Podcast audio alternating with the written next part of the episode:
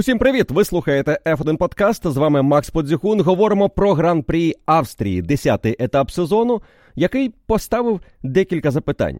Перше із яких – чи варто вважати Макса Ферстаппена непереможним у цьому сезоні?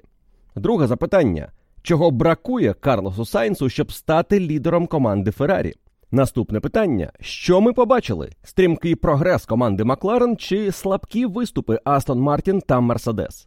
І, звісно, головна історія цього вікенду – межі траси та безмежний фарс, влаштований стюардами під час Гран-прі. Що це було і як бути далі? Про все це говоримо у підсумковому еф один Podcast. Поїхали!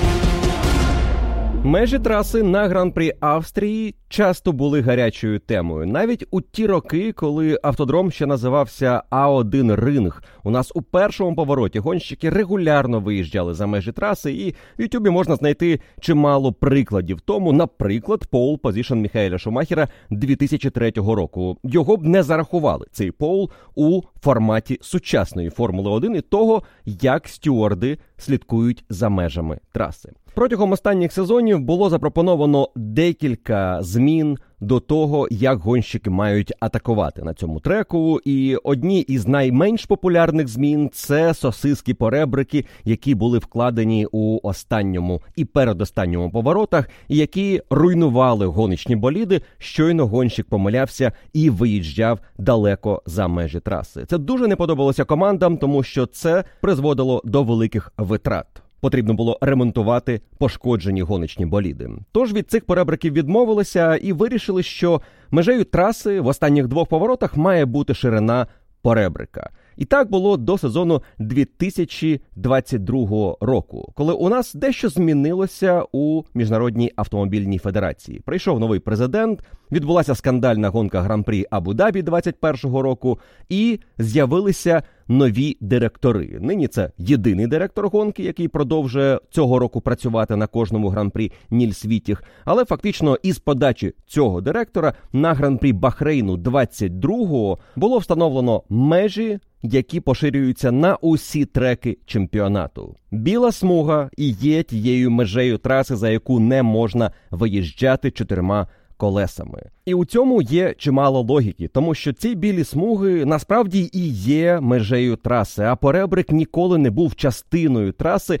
Зазвичай вони навпаки були тим елементом, який відмежовує гонщика у повороті від того, що ми називаємо за межею траси, від ділянки, на яку гонщик все одно не хоче виїхати. І історично ці поребрики були високими, на них не хотілося наїжджати, і ти опинявся на них фактично примусово або через помилку. Однак з плином часу і з розвитком трас і Формули один і того, що вважається хорошими перегонами, почали змінювати автодроми і змінювати те, як побудовано поребрики. Вони почали зменшуватися, ставати пласкими, ширшими. Це почало розповсюджуватися на усі сучасні гоночні треки, і поребрик поступово перетворився на частину гоночної траси. Атакувати поребрики стало нормою. Виїжджаєш на них, опиняєшся на швидшій траєкторії, краще проходиш коло. І це було дуже помітно на останніх двох поворотах автодрому Red Bull Ring, тому що найшвидша траєкторія пролягає саме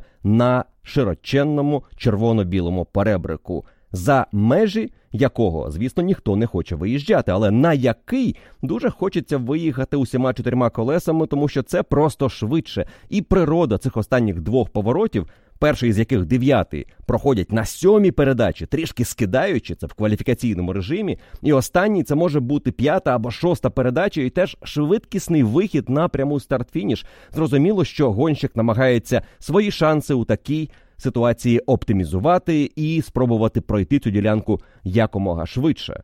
Але з минулого року межі траси почали контролювати значно активніше, аніж раніше. Перестали писати в нотатках директора гонки перед кожним гран-прі, що у цьому і цьому повороті межами траси вважається поребрик або біла смуга.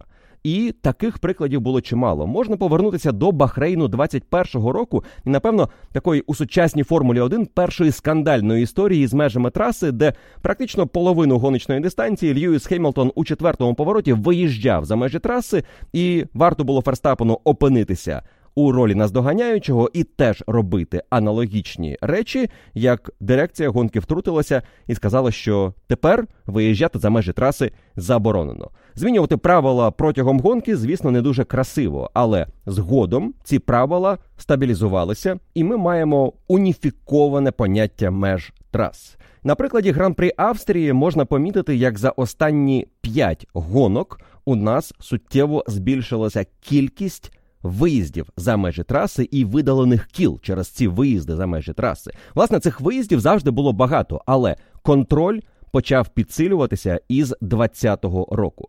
На першому етапі в Австрії із двох у тому сезоні спершу було сім видалених кіл, на наступному гран-прі уже чотирнадцять. У двадцять першому році двадцять одне видалене коло, у двадцять другому – сорок три.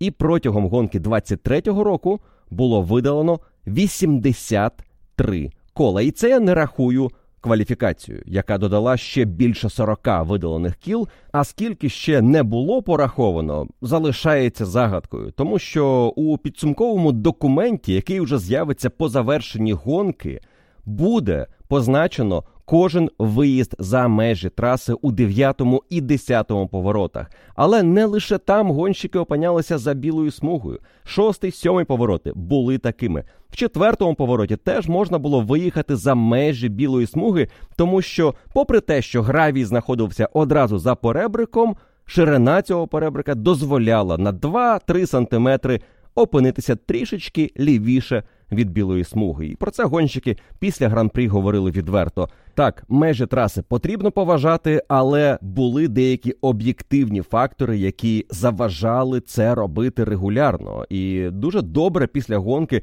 висловився на цю тему Алекс Албон, який сказав, що попри те, що ми знаємо, це швидкісна траса, останні два повороти ти проходиш на високій передачі, на великій швидкості, і з тієї позиції, в якій сидить гонщик, дуже важко контролювати болід у ці сантиметри, потрапити на білу смугу, не потрапити, не те, щоб вони не хотіли залишатися в межах траси. Іноді це робити було навіть неможливо через те, що змінювався напрям вітру, і він гуляв протягом гонки на сто вісімдесят градусів, і ти міг протягом декількох кіл проходити фінальні повороти чітко, але подує вітер у іншому напрямку, і ти вже невимушено опиняєшся за білою смугою. Другою проблемою, на думку Алекса Албона, було те, що у ФІА працювало мало людей над дотриманням цих меж правил. Мало було спеціалістів, які контролювали кожен болід і перевіряли ці повороти.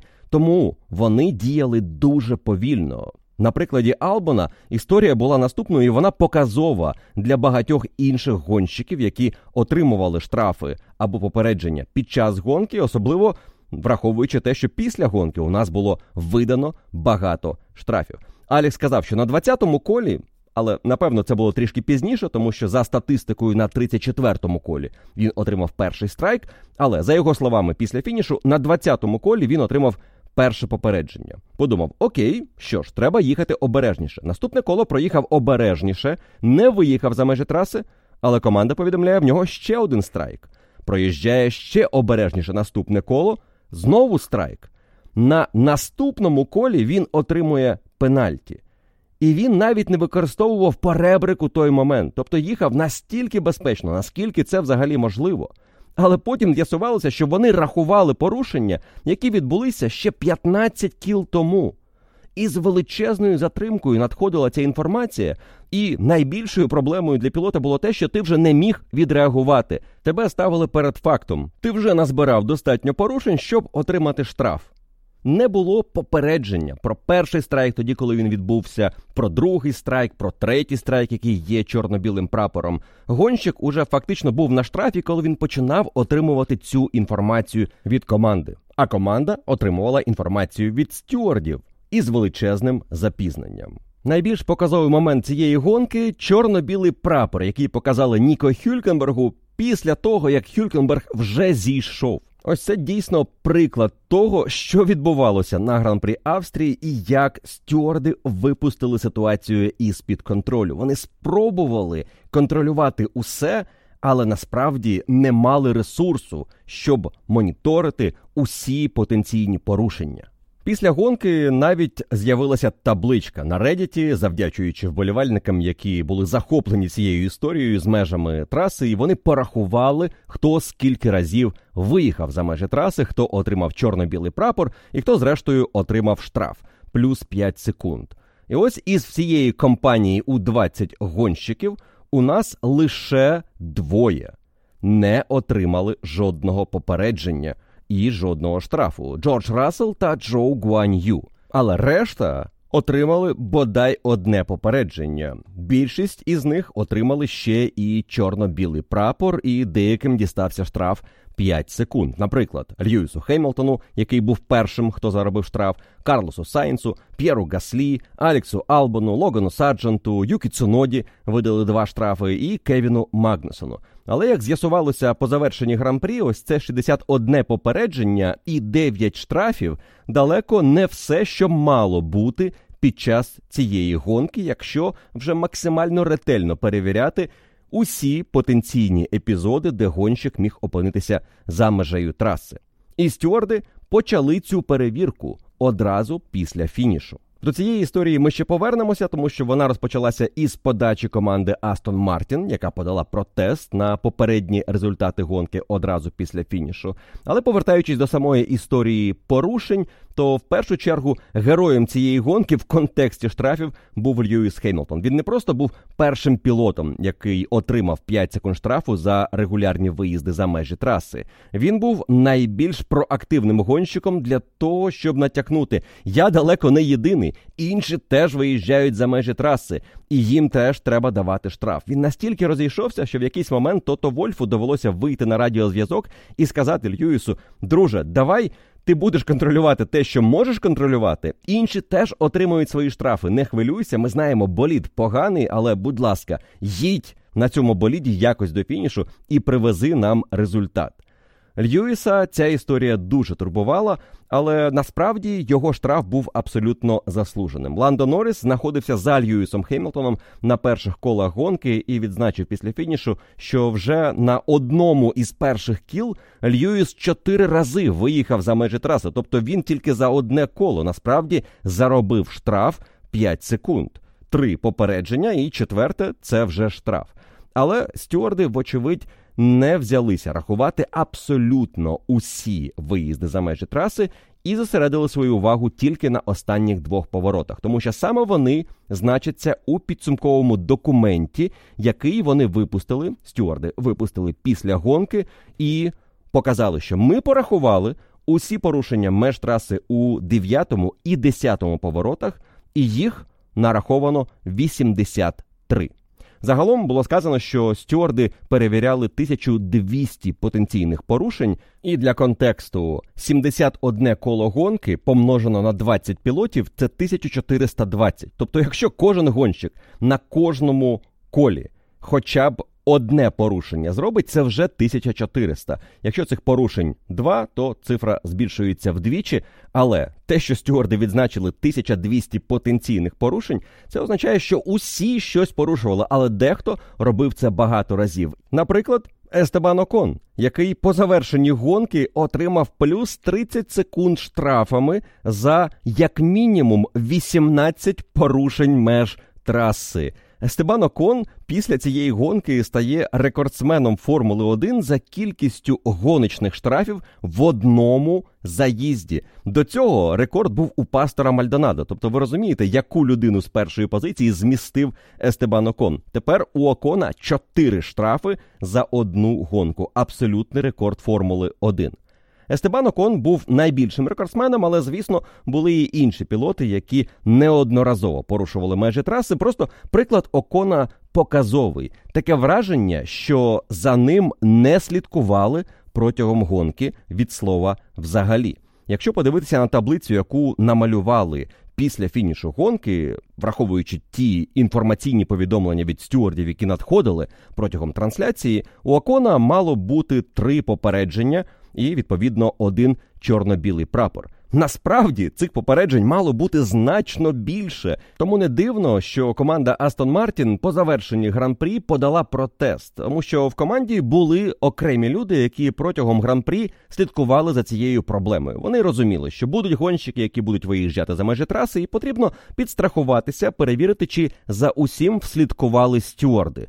Вочевидь, на певній дистанції гонки, можливо, вже після перших двадцяти кіл, стало зрозуміло, що не всі порушення враховуються.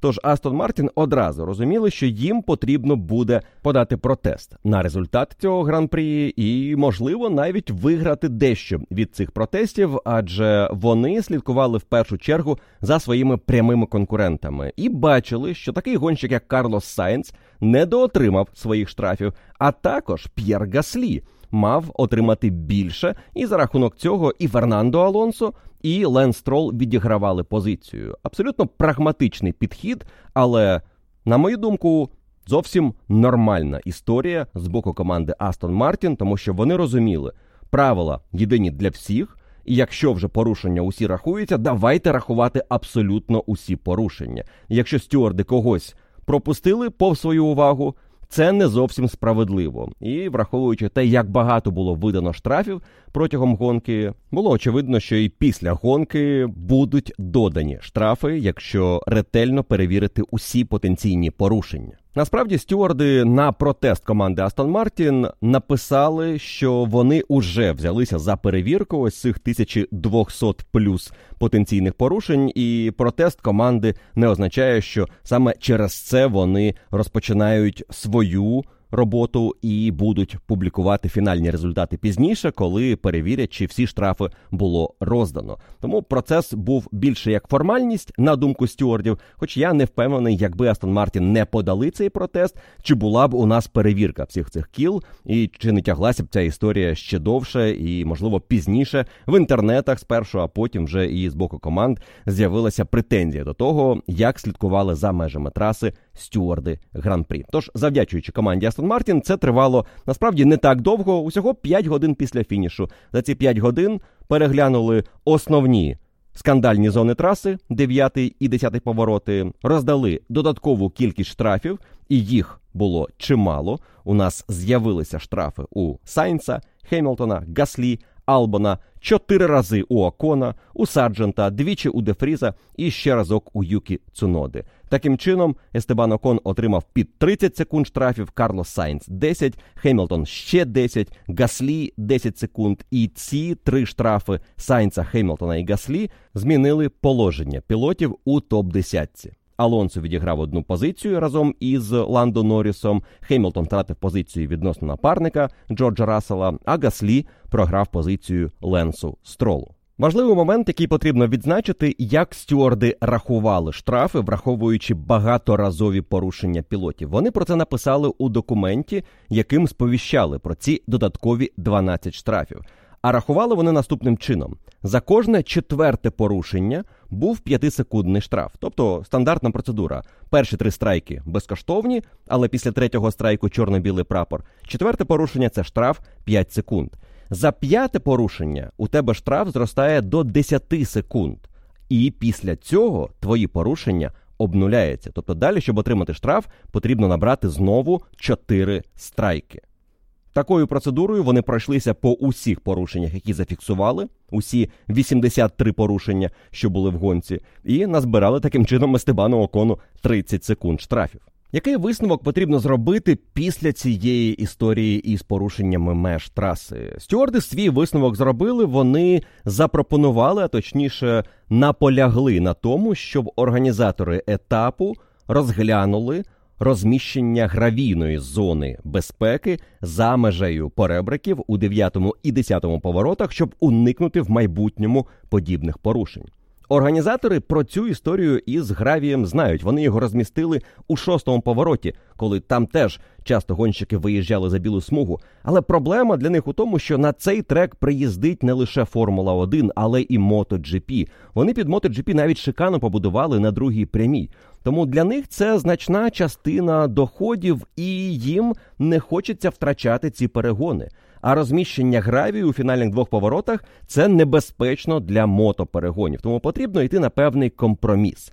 І наразі цей компроміс не знайдено. Гонщики говорять, що потрібно дозволити виїжджати їм за межі траси у цих двох ділянках, тому що вони не будуть переходити межу аж занадто далеко. За поребрик ти не поїдеш, тому що на цьому ти будеш втрачати. Так, за білу смугу будуть виїжджати, і це має бути нормою для цієї траси, для особливостей фінальних двох поворотів. Тому що нарешті траси проблем не було. Але дирекція гонки, стюарди вважають, що правила мають бути єдиними для усіх трас, незалежно від конфігурації і швидкості у поворотах. А на Гран-прі Австрії це означає, що гонщикам доводиться мати справу із історією, яку ми спостерігали весь вікенд. Межі траси із міліметражем, коли ти ніби пройшов коло чисто, але в тебе його видаляють, ти втрачаєш можливість продовжити брати участь у кваліфікації, як це було із Льюісом Хемілтоном у спринт-шутауті або Серхіо Пересом у кваліфікації в п'ятницю. І все це псує гоночний вайб, як говорили пілоти. Тобто вони втрачали флоу, вони не могли вжитися у швидкісний характер траси, бо постійно на останніх двох поворотах ти думаєш тільки про те, щоб не виїхати за межі траси, замість того, щоб атакувати, витискати максимум із цих болідів і демонструвати усю красу Формули один, за яку ми її любимо.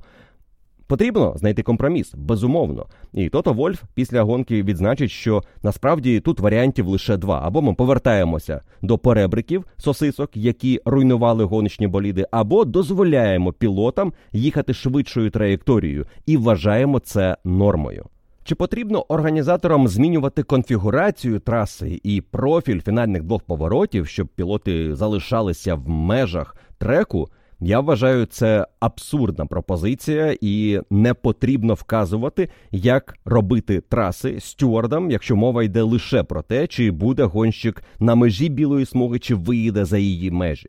Це потрібно контролювати певними іншими способами, і насправді вже цього гоночного вікенду ситуація могла бути значно менш драматичною, якби пілоти знали, який ретельний контроль буде з першого кола гонки. Вони знали, що в кваліфікації було видалено багато кіл, але гонщиків не попередили перед гран-прі, що контроль під час гонки буде жорстким, не менш жорстким, аніж в кваліфікації. І взагалі вони мають з першого кола залишатися в межах траси, але при цьому вони мають розуміти, що у ФІА буде затримка із аналізом, чи виїхав, чи не виїхав гонщик за межі білої смуги. І, відповідно, вони можуть із затримкою отримувати сповіщення про свої порушення.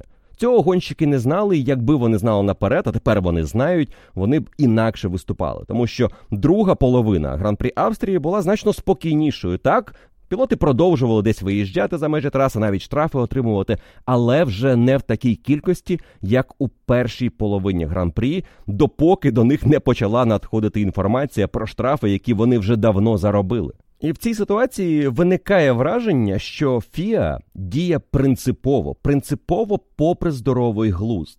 Є межі, ми їх контролюємо, ми зараз зберемо усіх штрафників і роздамо вам штрафи, незважаючи на те, як це буде виглядати для телевізійної аудиторії і вболівальників по всьому світу. Тому що це був фарс, який створили стюарди. Не гонщики, не команди. Вони просто намагаються змагатися в тих умовах, які у них є, і зрозуміло, що ці порушення можуть виникати. Але те, як їх контролювали, цього разу перейшло усі межі. І знову ж таки, в мене після цього етапу складається враження, що ФІА ніби не зацікавлена у тому, щоб Формула один виглядала як спорт краще. Навпаки, вони роблять усе, щоб створити фарс навколо чемпіонату і таким чином, можливо, знизити потенційну вартість Формули один. Все одно від цих грошей ФІА практично нічого не отримає. Але вони продовжать мати чемпіонат Формула один, тому що це їхня історія. Формула один існує у цьому статусі завдяки ФІА. Тільки ФІА може видавати статус чемпіонату світу, автоперегонам, і Формула один як визначення чемпіонату належить федерації. І це право розпоряджатися Формулою один на комерційних умовах вони передали свого часу Берні Еклстоуну, потім декільком компаніям. Нині це дійшло до Ліберті Медіа. Але, вкотре відзначу, є враження, що ФІА не готові йти на компроміси заради кращого гоночного шоу і кращого іміджу Формули один у очах вболівальників. Тож у підсумку маємо більше тисяча двісті порушень, які переглядали, дванадцять додаткових штрафів, які отримали гонщики по завершенні гран-прі, зміна позицій для чотирнадцяти із дев'ятнадцяти пілотів, які фінішували, і все це відбулося протягом п'яти годин після фінішу гонки. Єдине, що залишилося незмінним за підсумками Гран-прі Австрії, це те, що ми ще раз подивилися шоу Макса Ферстаппена.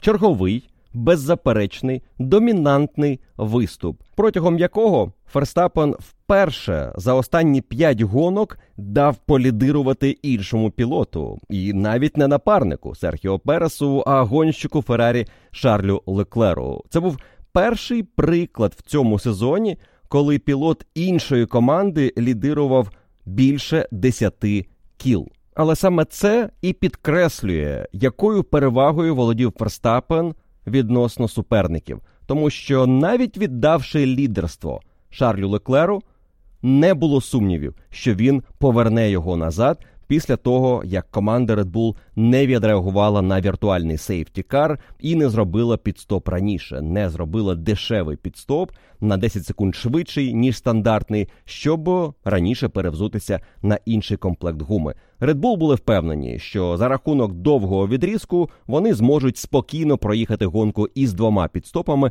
нема сенсу поспішати змінювати гуму, і так ми віддамо лідерство, але те, що ми його повернемо, сумнівів не було. І насправді Ферстаппен дуже швидко розібрався із цією проблемою, в лапках для себе, після того, як провів свій стандартний підстоп на двадцять четвертому колі, на дев'ять кіл пізніше за зупинку Шарля Леклера. Але йому знадобилося зовсім небагато кіл для того, щоб повернутися на першу позицію. Уже на середині гоночної дистанції він знову очолював пелотон і надзвичайно стрімкими темпами відривався від Леклера. Такими темпами, якими він його наздоганяв, він створював запас, який гарантував йому лідерство у цьому гран-прі після другого підстопу. Середній темп Макса Ферстаппена на цьому етапі був хвилина дев'ять цілих три. Найближчим суперником за гоночним темпом був Серхіо Перес. Хвилина дев'ять секунд і вісім десятих.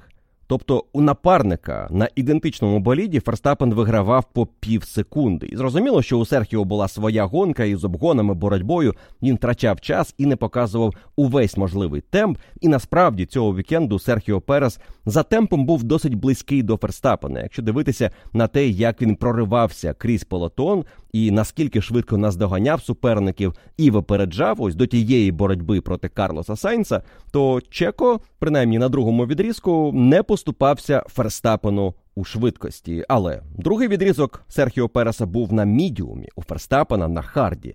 І попри те, що хард не демонстрував якихось значних відмінностей у темпі порівняно із мідіумом, принаймні на боліді Макса Ферстаппена, він після гонки зазначить, що цей комплект гуми йому не сподобався. І на фінальному відрізку, коли в нього вже стояв мідіум, Ферстаппену досить легко вдалося від'їхати від Шарля Леклера на відстань більше, ніж в підстоп, для того, щоб зробити фінальну зупинку за найм'якшою гумою і показати найшвидше коло гонки. Команда, до речі, не хотіла ризикувати підстопом і забирати найкраще коло від Серхіо Переса, тому що воно все одно йшло у залік Red Bull.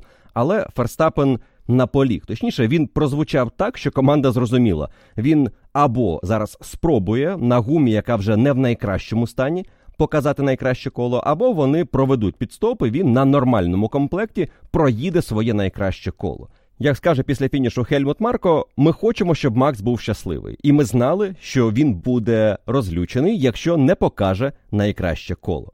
Крістіан Хорнер про цю історію сказав, що ми в цей момент на підвол згадали слова Дітріха Матєшеца, який завжди говорив «No risk, no fun». Не ризикуєш, не отримуєш задоволення. І ми розуміли, що нам доведеться ризикнути із цим підстопом, і це не те, що ми хотіли робити. Але команда приймає рішення послідовно. джі пі був за те, щоб зробити підстоп. Джонатан Вітлі, спортивний директор Red Bull, також був за цю ідею. Тож Крістіан Хорнер фіналізував це рішення, сказавши: «Окей, робимо піт, але не облажайтеся».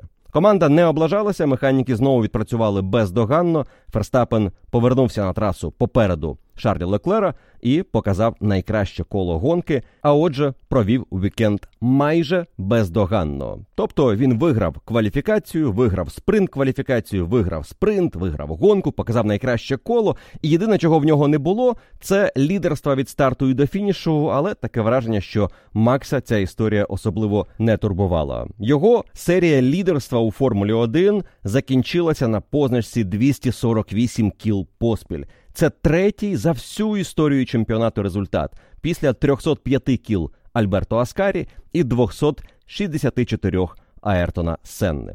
В будь-якому разі, результат Макса Ферстаппена видатний, і він вкотре підтвердив, що йому немає рівних у цьому пелотоні. За кермом цього боліду Red Bull йому вдається більше, аніж Серхіо Пересу, і він робить це із такою легкістю, яка тільки деморалізує суперників. Леклер навіть не оборонявся, коли Макс його наздогнав, і після гонки на прес-конференції він сказав, що не було сенсу вести цю боротьбу. Я знав, що я нашкоджу своїй гумі, я знав, що я можу створити для нього проблеми на одне, два, три кола, але... це було неминуче, він все одно мене пройшов би, а я втратив би більше. І в цей момент Леклер уже думав тільки про те, щоб залишитися другим і виграти позицію у Переса, який нас доганяв. Парадокс цієї гонки, на мою думку, у тому, що Ферстаппен вперше за довгий час пустив когось вперед полідирувати, але сам Гран-прі був чи не найсильнішим за останній час, мабуть, із гонки в Майамі. Це було дуже переконливо, і сам Ферстаппен навіть звучав дещо ніяково після фінішу, коли його запитували про боротьбу із Леклером. Він сказав, що ну я розумів, що в мене є перевага, я все одно вийду вперед, тому ну я знаю, Леклер вміє боротися, він не просто так легко мене пустив. Для нього це не мало сенсу, тому що в мене була перевага. Він ніби вибачався перед Леклером за те, що в нього була така перевага на цьому гран-прі. Перевага на фініші Макса Ферстаппена склала лише п'ять секунд, але це сталося тільки тому, що він поїхав на додатковий підстоп за найшвидшим колом, і об'єктивно його перевага над Леклером мала бути двадцять п'ять секунд. Додайте сюди той факт, що Феррарі провели підстоп під віртуальним сейфтікаром, і щоб там не писали деякі видання і аналітики, я передивився цей момент на боліді і Леклера, і Сайнса на онбордах. Помітно, що віртуальний сейфтікар завершується в той момент, коли вони опиняються уже на трасі і починають розганятися, і відповідно вони не втратили там менше, аніж інші команди. Тож підстоп Феррарі тривав на десять секунд менше, аніж традиційний підстоп, який провів Ферстаппен в режимі гонки під зеленим прапором. Тож ці двадцять п'ять секунд переваги на фініші могли б бути тридцять п'ять секундами на фініші. А якби Ферстаппен на другому своєму відрізку на мідіумі під кінець гонки їхав так активно, як на першому відрізку на мідіумі, а статистика підтверджує, що він на першому відрізку значно активніше атакував, Ферстаппен міг би привести за бажання і сорок п'ять секунд Шарлю Леклеру. До чого я веду? До того, що Ферстаппен підкреслив після гонки, коли його запитували про те, ну що, перевага знову велика над суперниками. А він сказав, мені було цікаво читати статті про те, що після Канади ніби як до нас наблизилися опоненти. Мовляв, тоді в Канаді ми не провели хорошої гонки, але тут ми зробили свою роботу так, як слід, і подивіться, перевага знову велика. Таке враження, що Ферстаппен тільки насолоджується тим, що Red Bull продовжує знищувати опонентів, а вони, що б не робили, так і не наближаються до команди лідера. І зрозуміти Ферстаппена в дечому можна, тому що Red Bull об'єктивно цього сезону не так вже і активно розвиває свій гоночний болід, а опоненти щось намагаються робити. Декілька серій оновлень було у Астон Мартін, величезне оновлення у Мерседес. Феррарі ніби нарешті зрозуміли, як розвивати цю концепцію. Але ми маємо десять гран-прі позаду, і Red Bull фінішували попереду номінально із найбільшою перевагою за весь сезон. Так, є особливості траси. Історично на цьому треку у Ферстаппена все було дуже добре. І цього разу у Феррарі, можливо, дещо консервативно проводили фінальну фазу гонки, тому що знали, вище другого місця не піднятися, а опоненти, такі як Мерседес і Астон Мартін, теж мали свої труднощі у цей вікенд, про що ми поговоримо далі вже в контексті боротьби цих двох команд із Макларен Ландо Норріса. Але той факт, що команда Red Bull, попри те, що роблять їхні опоненти, залишається ось цією межею недосяжності для найближчих суперників, якими вони не були на етапі, це, вочевидь, дуже тішить Макса Ферстаппена, який продовжує перемагати, якому для повного задоволення від гоночного вікенду потрібно мати не просто поул і перемогу, але і найшвидше коло обов'язково, і який уже виграв сім із дев'яти гонок цього чемпіонату, п'ять поспіль, і за останні п'ятдесят гонок вийшов на показник шістдесят два відсотки перемог у Формулі один. Показник, який був піковим в найкращі моменти кар'єри у Льюіса Хемілтона і Міхаеля Шумахера. Тобто за наступні декілька гонок ця цифра у Ферстаппена може збільшитися, і він буде історично найбільш домінантним пілотом за період у п'ятдесят гран-прі. Взагалі, цікавий факт побачив після цієї гонки, що Кімі Райконен за дев'ятнадцять сезонів у Формулі один виграв двадцять одну гонку. Макс Ферстаппен виграв двадцять одну гонку за останні чотирнадцять місяців. У команди Red Bull за останні двадцять один гран-прі двадцять перемог. Гран-прі Австрії – десята перемога поспіль. Це означає, що на Гран-прі Великої Британії Red Bull Racing має шанс зрівнятися із абсолютним рекордом Формули один, показаним командою Макларен у вісімдесят восьмому – одинадцять перемог поспіль. І питання уже не стоїть у тому, чи виграє команда Red Bull цей гран-прі, і чи зможе Red Bull виграти усі гонки цього чемпіонату. Чим далі ми занурюємося у цей сезон, чим більшу перевагу Ферстаппена і впевненість Ферстаппена ми спостерігаємо, тим активніше піднімається питання, а чи не виграє сам Макс Ферстаппен решту гонок чемпіонату. І логіка підказує, це не має статися. Занадто багато гонок ще попереду, занадто багато усього може піти не так. Але це будуть лише зовнішні обставини. Те, що підконтрольно Ферстаппену, піде так, як хоче Ферстаппен. Ми не бачимо від нього помилок. Остання була, здається, в кваліфікації Гран-прі Майамі. Ось на тому колі, яке він скасував, після чого був червоний прапор, і він змушений був стартувати із середини пелотону, але він ту гонку виграв і з тих пір лідирував практично усі кола, аж до завершення Гран-прі Австрії, десятої гонки сезону. І зрозуміло, що такий Ферстаппен – це людина, яку перемогти складно навіть за рівної техніки для Хемілтона, Алонсо, Леклера і багатьох інших. Що вже говорити про Ферстаппена, який за кермом цього Red Bull демонструє перевагу. Так, Red Bull об'єктивно найшвидший болід цього полотону. На деяких трасах він помітно найшвидший болід, як це було в Майамі, як це було в Баку, як це було тут в Австрії, де Серхіо Перес відносно легко з п'ятнадцятої позиції піднявся у топ три. На інших етапах у Переса могло бути більше проблем із боротьбою з суперниками. Але головна перевага Ферстаппена за кермом цього боліду полягає в тому, в чому і головна проблема його опонентів, які часто ведуть боротьбу в активній групі і весь час знаходяться у трафіку, весь час знаходяться у брудному повітрі. Це негативно впливає на темп, на роботу із гумою. Ти повільніше проїжджаєш дистанцію. А Ферстаппен майже завжди попереду, майже завжди їде ідеальну гонку із ідеальним налаштуванням гальмівної системи, охолодження гальмів, охолодження двигуна. Він не думає про те, що потрібно буде десь іти на компроміси, тому що ти будеш у боротьбі, у сліпстрімах, у тому, щоб десь перевантажити гуму, тому що потрібно буде боротися за позицію. Він в останніх гонках цього не робить, що тільки збільшує перевагу Ферстаппена, і вона виглядає масивною. Якби він постійно був у цій боротьбі, де, скажімо, знаходиться Серхіо Перес, то швидкість Red Bull не виглядала б такою феноменальною.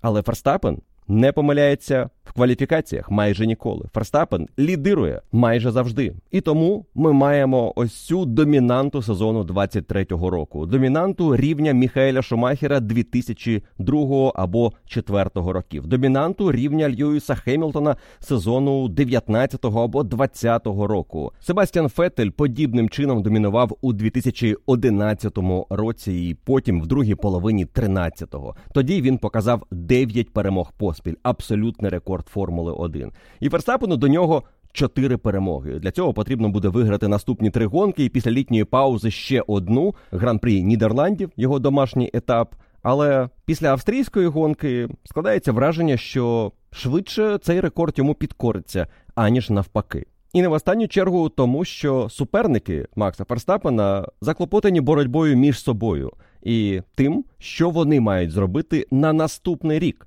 для того, щоб конкурувати із Red Bull, командою, яка вже більшість своїх ресурсів відправила на підготовку до двадцять четвертого. Якщо лідер гонок у нас залишається незмінним, то його опоненти від етапу до етапу змінюються. І на Гран-прі Австрії найближчим суперником команди Red Bull була скудерія Феррарі. Феррарі, яка поступово оживає. Таке враження, що вони нарешті зрозуміли, що саме було не так із їхнім болідом у попередніх версіях, і останнє оновлення, а саме оновлений болід вони привезли до Австрії, дало їм оптимізм, що напрямок знайдено, далі потрібно активніше працювати і знаходити якісь межі налаштувань цього боліду, які дозволятимуть їхати швидше, стабільніше, ефективніше працювати з гумою і, можливо, навіть десь почати думати про наближення до команди Red Bull і про боротьбу із Максом Ферстаппеном. Хоч про це поки що мови немає. Мова йде про команду Феррарі і про те, що відбувається всередині скудерії Феррарі після Гран-прі Австрії. Це цікава тема, тому що Шарль Леклер вкотре показав, що він блискучий гонщик у кваліфікаційному форматі, ледь не взяв поул у п'ятницю, змагаючись із Максом Ферстаппеном, але потім кудись зник під час вологого, мокрого спринту. І сам після цього спринту зазначив, що він не розуміє, що з ним відбувається в таких умовах, тому що на сухій трасі він почуває себе значно комфортніше. І в неділю Леклер почував себе комфортніше, ніж будь-коли цього вікенду, але не так комфортно, як його напарник Карлос Сайнс, який зі старту почав тиснути на Шарля Леклера і навіть натякав команді на те, що йому варто віддати позицію і дати шанс позмагатися із Максом Ферстаппеном. І як уже не вперше цього сезону, ми отримали від команди дуже чітку вказівку. Не змінюємо позицій, не ведемо боротьби між собою, доїжджаємо відрізок і далі будемо реагувати. І ось у цей момент, коли в команді Феррарі назрівало щось, коли Сайнс відчував певне розчарування, що Ферстаппен від'їжджає, а він точно може бути швидшим за Леклера, відбувся віртуальний сейфтікар. Відбувся в той момент, коли обидва гонщики Феррарі уже проїхали початок заїзду в бокси. І на етапі в Австрії він знаходиться в не зовсім звичному положенні. Ще на вході у дев'ятий поворот, якщо гонщик планує заїхати в бокси, він має опинитися між білою смугою, яка визначає заїзд в бокси, і крайньою правою білою смугою траси. Тобто одразу позначити свої наміри заїхати в бокси. Якщо ти цього не робиш, то перетинати білу смугу, яка відділяє заїзд в бокси від решти траси, не можна. Це було вказано директором гонки перед Гран-прі, тому коли з'явилася інформація про віртуальний сейфтікар, ані Леклер, ані Сайнс уже не мали шансів реагувати. Тому команда проїхала одне зайве коло, але заїхала в бокси на наступному колі також під віртуальним сейфтікаром. І зробила подвійний підстоп, Леклер попереду, Сайнс за ним, і обидва підстопи були повільними. За стандартами Феррарі так катастрофічно повільними. Цього року вони роблять одні з найшвидших підстопів, дві секунди і одна десята, дві десятих. Тут підстоп Леклера тривав чотири з половиною секунди. Те саме і по Сайнсу. Але проблема Сайнса була у тому, що він був другим в черзі, а отже він втрачав час. І втратив відносно Леклера близько шість секунд. Обидва повернулися на трасу в той момент, коли зняли віртуальний сейфтікар, тож вони не втратили якийсь додатковий час через те, що підстоп їхній тривав не виключно в режимі віртуального сейфтікару. Але проблемою Сайнса було те, що він через те, що був другим пілотом на цьому підстопі, втратив позиції. І це були три втрачені позиції, які він почав одразу повертати, обганяючи суперників і, відповідно, трішки більше, ніж йому б хотілося, навантажуючи гуму. Одразу після підстопу Сайнс сказав команді, що не варто було цього робити, потрібно було залишитися на трасі. І цей сценарій цікаво розглянути і подивитися, що могло бути у Карлоса Сайнса, враховуючи те, що ми знаємо про його гонку, про його середній темп на кожному із комплектів гуми, і що було б, якби він не застряг у цьому трафіку, який доводилося прошивати після його підстопу і повертати втрачені позиції. По-перше, була логіка в тому, щоб залишити одного із гонщиків на трасі, а іншого покликати на підстоп під віртуальним сейфтікаром. І таким чином розвести свою стратегію і хоч якось конкурувати із Ферстаппеном, який залишився на трасі, який планував пізніше зупинитися. Тому що пізніше зупинка означала, що ти можеш довше проїхати на першому відрізку гуми, в той час, коли болід найважчий. У тебе буде трішечки простіший другий відрізок, тому що ти вже будеш їхати на свіжішому комплекті гуми, на легшому боліді. І в тебе точно розпочнеться пізніше фінальний відрізок, коли в тебе буде найлегший болід і можна буде найактивніше атакувати. Феррарі ж, навпаки, зробила так, що обидва пілоти опинилися у ситуації, коли вони змістили свій підстоп на значну кількість кіл раніше, можливо, навіть на вісім-десять кіл. Ферстаппен зупинився на дев'ять кіл пізніше, після Леклера і Сайнса. І якщо робота із гумою у Red Bull в цілому виглядає найпереконливіше у цьому пелотоні, то Феррарі на етапі в Австрії виглядала непогано. І можна припустити, що Сайнс цілком би доїжджав до кола двадцять четвертого, можливо, двадцять п'ятого на своєму стартовому комплекті мідіуму. Це означало, що Сайнс після підстопу, який він робив із другої позиції, це гіпотетична ситуація, коли він залишається на трасі під віртуальним сейфтікаром, Сайнс повертається десь в район Серхіо Переса, тоді, коли і сам Серхіо Перес робить підстоп, тож між ними не відбувається боротьби, але Сайнс опиняється за Алонсо і Норрісом, яких він досить легко може пройти, тому що ми бачили, з яким темпом Сайнс на мідіумі обганяв суперників після свого першого підстопу під віртуальним сейфтікаром. Тому, якби підстоп відбувся пізніше, ситуація для нього була б тільки кращою, і за цим потенційним сценарієм Карлос Сайнс виходив би на четверту позицію приблизно в районі тридцять другого - тридцять третього кола і далі їхав би без трафіку. І це дуже важливий момент, тому що у чистому повітрі, без суперників попереду, Феррарі могла показувати вищу швидкість і кращу роботу із гумою, що означало, що Сайнс мав шанси розтягнути свій гоночний відрізок десь в район п'ятдесятого кола і зробити фінальну зупинку і повернутися на третій позиції. Проте, найважливіше, у нього був би свіжіший комплект на останній відрізок, і він мав би більшу перевагу над Серхіо Пересом, який його міг наздогнати значно пізніше. І тому їхня боротьба все одно відбулася б навіть за такого сценарію. Але вона тривала в останні три-чотири, можливо, п'ять кіл, і ми бачили, як Сайнс оборонявся. Ймовірно, йому навіть вдалося б захиститися у боротьбі з Чеко і фінішувати третім. Ось цей подіум Сайнс швидше за все втратив через те, що поїхав на підстоп під віртуальним сейфтікаром, але водночас і через те, що в нього був п'ятисекундний штраф за порушення меж траси, що теж завадило йому у цьому гран-прі максимізувати свої шанси.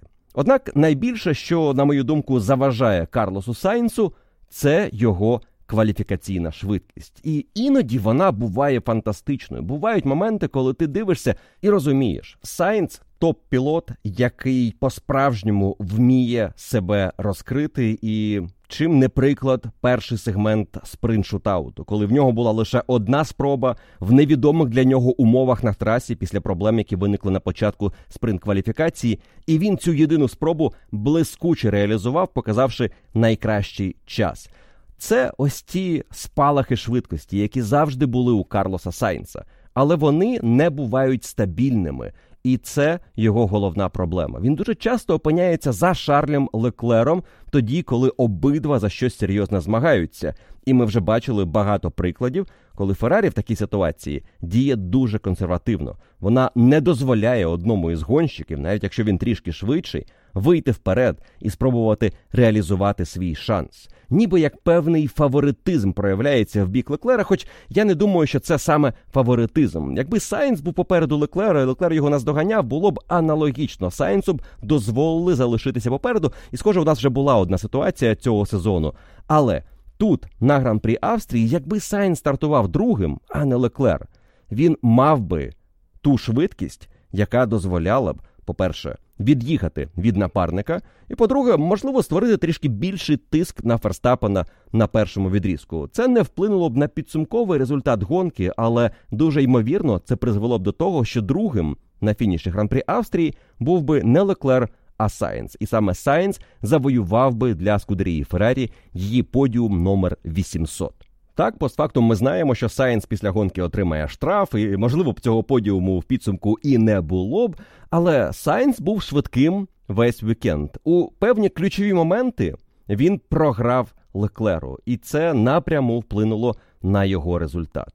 Його оборона проти Серхіо Переса, яка тривала декілька кіл, була прекрасним прикладом того, як гонщик, який на повільнішому боліді знаходиться попереду, може тримати позаду швидшого суперника. Перес намагався різними способами пройти Сайнса. Сайнс навіть дещо бурхливо реагував на ці дії Серхіо Переса, говорячи, що той його залякує, хоч, можливо, він не це слово мав на увазі. Але Серхіо Пересу довелося добряче попрацювати над тим, щоб пройти Карлоса Сайнса. І це був один із найкращих моментів Гран-прі. Те, як Сайнс оборонявся, нагадує нам про те, який пілот є у скудерії Феррарі, і цього року він виглядає ще переконливіше, аніж раніше. Усе більше гонок у Сайнса, де він є пілотом, що стабільно претендує на високий результат. У Феррарі були спади цього року, але Сайнс у ці спади частіше опинявся в ролі лідера команди. І таке враження, що він все ближче підходить до того, щоб регулярно створювати проблеми для Леклера, який, в свою чергу, сам для себе любить проблеми створити цього сезону. Але темп Сайнса Шарля Леклера має непокоїти. І дуже круто, що наступним гран-прі після Австрії буде гран-прі Великої Британії. Гонка, яку минулого року виграв Сайнс, виграв, пам'ятаєте, в яких умовах, в дещо скандальному командному протистоянні, і гонка, яку Леклер завжди проводить дуже сильно. Велика Британія буде суперпоказовою для того, щоб зрозуміти, що зараз відбувається у внутрішньокомандному протистоянні скудерії Феррарі. Також Британія буде важливою, щоб зрозуміти, чи прогресує команда Феррарі у правильному напрямку. Австрія була сильним гоночним вікендом, але є причина вважати, що і Мерседес, і Астон Мартін за різних обставин не відпрацювали цей вікенд оптимально. Тому Феррарі виявилася чистою другою силою. І чи були вони ближчими до Red Bull, аніж раніше? Точно ближче, ніж Феррарі були на перших чотирьох-п'яти гран-прі цього чемпіонату.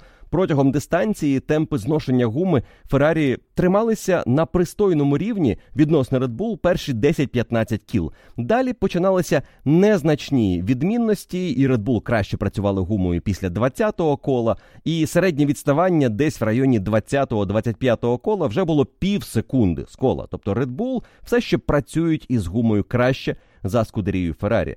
Але те, як на довгому відрізку від'їздили гонку Леклер та Ферстаппен, коли у них був чистий трек і можна було побачити об'єктивну швидкість на довгій дистанції, то у Леклера насправді двадцять кіл темп тримався дуже близько до Макса, але починав знижуватися на останніх колах, ймовірно через те, що Ферстаппен якраз додав на мідіумі і спробував збільшити перевагу до двадцяти двох трьох секунд, щоб провести ось той підстоп за найшвидшим колом, тому що Ферстаппен одразу команді вказав на цей розрив, отже він знав, скільки виграє у Леклера і розумів, що він робить на останніх колах дистанції. Подейкують, на цьому етапі Феррарі вперше змогли налаштувати болід так, щоб він був максимально близько до асфальту і при цьому не виникав ефект плигання, який з'являвся регулярно цього сезону, коли болід вони опускали нижче для створення кращої притискної сили, але це мало побічні ефекти.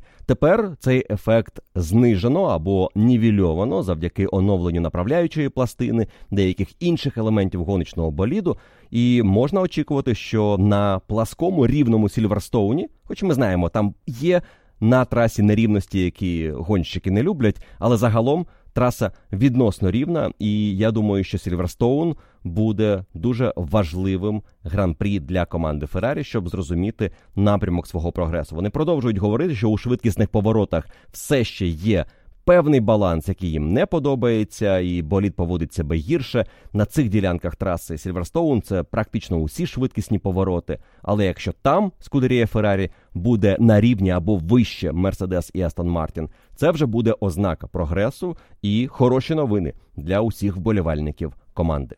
Команда Макларен стала третьою силою на етапі, і після штрафу Сайнса Норріс взагалі фінішував четвертим, випередивши Фернандо Алонсо і програвши лише пілотам Red Bull та Шарлю Леклеру. Що це було у виконанні Макларен? Збіг обставин? Чи дійсно болід настільки швидко прогресує? І оновлення, які команда привезла до Австрії, попри спринт-вікенд, коли у тебе небагато можливостей внести якісь зміни, розібратися із налаштуванням, бо в тебе лише одна практика, попри це команда ризикнула і, вочевидь, вгадала. Але для того, щоб зрозуміти, що відбувається в команді Макларен, потрібно подивитися на ситуацію з різних сторін. По-перше, мені згадується інтерв'ю Зака Брауна подкасту еф один Nation, де він сказав, що очікує значного прогресу від Макларен в другій половині чемпіонату. І він заявив, що ми вже в боротьбі із Альпін за п'яте місце, тоді, коли про це справді мови і не було. І він сказав, що до кінця року ми плануємо бути міцно у топ-четвірці, тобто боротися із Мерседес, Феррарі, Астон Мартін і бути частиною цієї групи. Тоді, здавалося, це аж занадто оптимістична заява, і Зак Браун просто намагається продати спонсорам впевненість, що він знає, що робить, команда знає, як прогресувати, і все під контролем. Але оновлення на Гран-прі Австрії таке враження дало серйозний поштовх команді Макларен, і вони знайшли щось, чого раніше їм бракувало.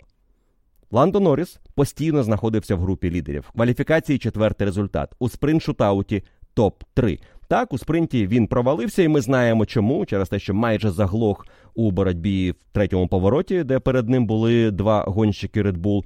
Але на дистанції Гран-прі Австрії на сімдесят одне коло він чесно і справедливо переміг гонщиків Мерседес і пілотів Астон Мартін. Переміг так, що під кінець лише з'явилася якась надія у Алонсо на боротьбу із Ландо Норрісом, але він не настільки швидко наздоганяв британця для того, щоб дійсно зав'язати це протистояння за четверте вже місце на етапі, як ми знаємо постфактум. Ландо Норріс після гонки скаже, що він нервував перед стартом і не знав, чого очікувати, але його очікування були перевершені. Тобто темп його здивував. І це говорить Ландо Норріс, який традиційно цього року дуже песимістично оцінює гоночний темп Макларен і часто вгадує, тому що цей темп не дуже видатний, але він був непоганим в Австрії. Чи був він видатним? Ось у чому питання. Тому що ми дивимося на гоночний графік Ландо Норріса, на його боротьбу, скажімо, із Льюісом Хемілтоном, яку він виграв, наближаючись до тридцятого кола гонки, і потім тримався попереду пілота Мерседес, але особливо не від'їжджав. І потім бачимо ще одну фазу Ландо Норріса, де він сидів майже впритул за Карлосом Сайнсом. І, здавалося, навіть створить тиск на гонщика скудерії Феррарі, але під кінець Гран-прі Сайнс зняв усі питання, і Ландо більше думав про те, щоб не підпустити Алонсо занадто близько. Ландо Норріс проїхав гонку із стратегією «Мідіум» на старті, підстоп на чотирнадцятому колі під віртуальним сейфтікаром, перехід на хард і ще один відрізок на харді із сорок першого кола і до кінця гонки. Отже, він проїхав досить довгі відрізки на харді, в той час, як у Феррарі було по відрізку на мідіумі, в той момент, коли Норріс вперше перейшов на найтвердішу гуму, і, власне, Алонсо на мідіумі і наздоганяв Норріса наприкінці. І... Якщо порівнювати темп Ландо Норріса із його конкурентами у цій гонці, можна помітити, що в нього було два по-справжньому хороших відрізки. Стартовий на мідіумі, коли він тримався зовсім близько до Льюіса Хемілтона, і початок, навіть більше ніж половина, фінального відрізку на харді. Середній відрізок був досить слабким, особливо на фоні Карлоса Сайнса, з яким вони майже водночас зробили підстоп під віртуальним сейфтікаром, але темп Сайнса на другому відрізку був значно переконливішим за те, що демонстрував Ландо Норріс. І потім раптом Ландо Норріс наприкінці гонки значну частину тримається за Сайнсом і навіть створює на нього тиск. В чому секрет цієї швидкості? Як на мене, ми це бачили на прикладі кваліфікації та гонки Гран-прі Іспанії. Коли траса прохолодна, коли в тебе легкий болід і м'яка гума, Макларен може бути швидким. Щойно болід опиняється на трасі із значною кількістю пального і стає важчим, і довше проходить затяжні повороти, йому важче тримати гуму у належному стані, важче генерувати хорошу притискну силу, і темп знижується. І, можливо, щось подібне ми побачили на другому гоночному відрізку, коли Норріс почав відставати від Феррарі, але варто було боліду стати легшим, і він отримав свіжий комплект гуми на фінальний відрізок, він поїхав його значно переконливіше. Оновлення, які команда представила на цей етап, були комплексними. Тут і понтони, форма яких тепер дуже нагадує Астон Мартін, і отвори для охолодження, які тепер дуже нагадують те, що робить команда Red Bull. Загалом, це концепція, яка, вочевидь, бере усе найкраще, що можна взяти із болідів, які задають моду у сучасній Формулі один – Red Bull Racing та Aston Martin. Тож Макларен, вочевидь, прогресує. Те, що вони зробили із цим болідом, особливо якщо порівнювати із стартом сезону, із тим, що вони представили на початку чемпіонату, це зовсім інша концепція. Це болід, який доопрацьовано відповідно до останніх тенденцій, і я думаю, що із нього можна буде витискати більше, абсолютно точно. Але я був би обережним в оцінці швидкості команди Макларен після гонки в Австрії, тому що це трек, на якому у Ландо Норріса історично дуже хороші результати. Він був шостим в кваліфікації і шостим в гонці у своєму дебютному сезоні у дев'ятнадцятому році. Він був четвертим в кваліфікації і третім на фініші у першій гонці двадцятого, а потім шостим і п'ятим у другій гонці того ж сезону. У двадцять першому першому гран-прі у нього була четверта стартова позиція і п'ята на фініші, а в другій гонці він стартував другим, а фінішував третім. Минулого року у нього була п'ятнадцята кваліфікаційна позиція через проблеми в кваліфікації. В спринті він піднявся до одинадцятого місця, в гонці доїхав до сьомого. Знову прогрес і знову хороша швидкість. І цього року кваліфікація четвертий, спринт-кваліфікація третій і гонка четвертий. Це траса Ландо Норріса і... Прогрес команди Макларен оцінити тут значно складніше, ніж на іншому треку. Саме тому, що Ландо тут історично виступає так добре.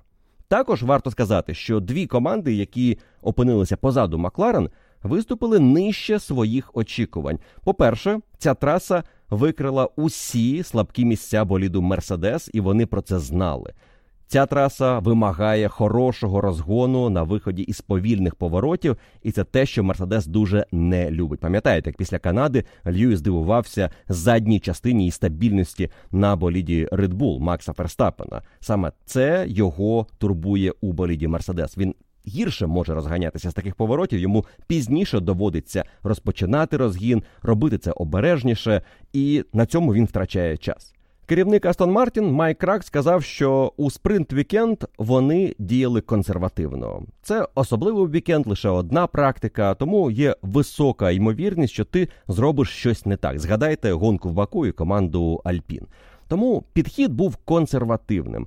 І команда вже із кваліфікації розуміла, що у них не зовсім оптимальні налаштування. У Алонсо були якісь проблеми з гальмами, хоч він завжди цього року дуже сильно виглядав саме у зонах гальмувань. І Алонсо після гонки теж відзначить, що окей, ми очки заробили, це був важкий вікенд, ми знали, що так буде, зосередимося тепер на гонці в Сільверстоуні. Зрештою, команда Астон Мартін свого досягла. Вони випередили Мерседес і заробили очки за рахунок поданого протесту на результати гонки, коли переглянули усі потенційні порушення і втратив місце Сайнс, а також гонщик, який був суперником для Ленса Строла, П'єр Гаслі. Стролу не пощастило під віртуальним сейфтікаром, він втратив зайві позиції, і за середнім гоночним темпом він був швидшим за обох пілотів Мерседес. Тож загалом Астон дійсно мінімізували втрати у цей вікенд, тому що їхня боротьба була по супернику, по команді Мерседес, які, в свою чергу, почували себе не зовсім комфортно на цій трасі. Так, Феррарі вирвалося вперед і раптом вперед вирвався Ландо Норріс. Але чи прогрес це команди Макларен, чи це Ландо Норріс в Австрії, плюс слабкі результати Астон та Мерседес, я більше схиляюся до другого. І на етапі в Сільверстоуні ми побачимо більш звичну картину.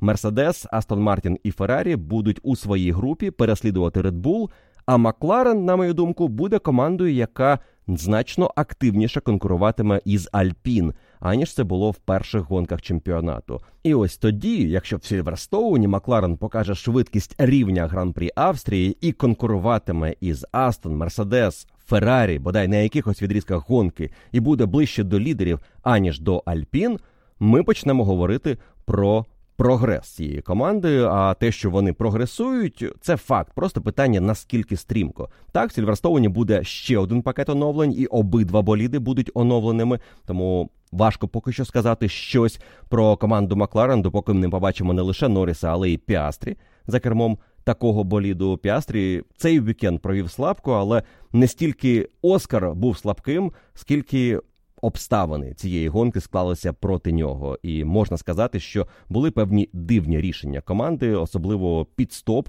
Оскара Піастрі після зовсім короткого відрізку на харді. Він провів з чотирнадцятого по двадцять друге коло на харді, потім перевзувався ще раз в хард і з сорок першого на мідіумі їхав до кінця. Один із найдовших відрізків на мідіумі серед усіх пілотів. Максимально дивна стратегія, яка нагадує нам, що Макларен щось подібне робили із Рікардо минулого і позаминулого року, але їм нічого було втрачати із Піастрі цього разу, і вони знали, що на очки, швидше за все, він претендувати не буде. Побачимо, що буде в Сільверстоуні, однак команда Макларен інтригує. Те, що вони показали в Австрії, додає нам інтересу перед наступними гонками чемпіонату. А наступна гонка вже зовсім скоро. Це Гран-прі Великої Британії. Передмова до цього етапу буде в п'ятницю для подвійних Гран-прі. Це вже наша традиція. В п'ятницю разом із оглядом вільних заїздів робимо передмову. Вона буде відкрита для усіх, хто має підписку Raceweek або вище. Також подкасти, які цього вікенду виходили в п'ятницю та суботу, огляд кваліфікації та спринту, і вони є бонусним контентом для підписок All Access та Paddock Club, тепер відкриті і для Race Week. Тож, якщо ви бажаєте доповнити картину вікенду не лише цим подкастом, але й оглядами кваліфікації та спринту, ласкаво прошу. І запрошую вас у коментарях під цією публікацією написати свої запитання про цей гоночний вікенд. Впевнений, у вас залишилися питання, на які потрібно дати відповідь. Нагадую, один коментар, одне запитання. Обов'язково читайте і голосуйте лайками за запитання інших, щоб я міг обрати найцікавіші запитання нашої спільноти і записати для вас традиційний к'ю енд ей за підсумками цього гран-прі. Він вийде у вівторок ввечері. Тож очікую на ваші запитання і дякую за вашу увагу протягом цього важкого гоночного вікенду. Чотири прямі трансляції, багато подкастів, багато подій, голова обертом йшла іноді, але це було суцільне задоволення. Класний вікенд побачили в Австрії і маю надію, наступний гран-прі буде не менш цікавим. Отже, очікую на ваші запитання. Дякую вам, що послухали цей випуск еф один Podcast. Почуємося з вами вже зовсім скоро у наступному випуску вашого улюбленого подкасту про Формулу один.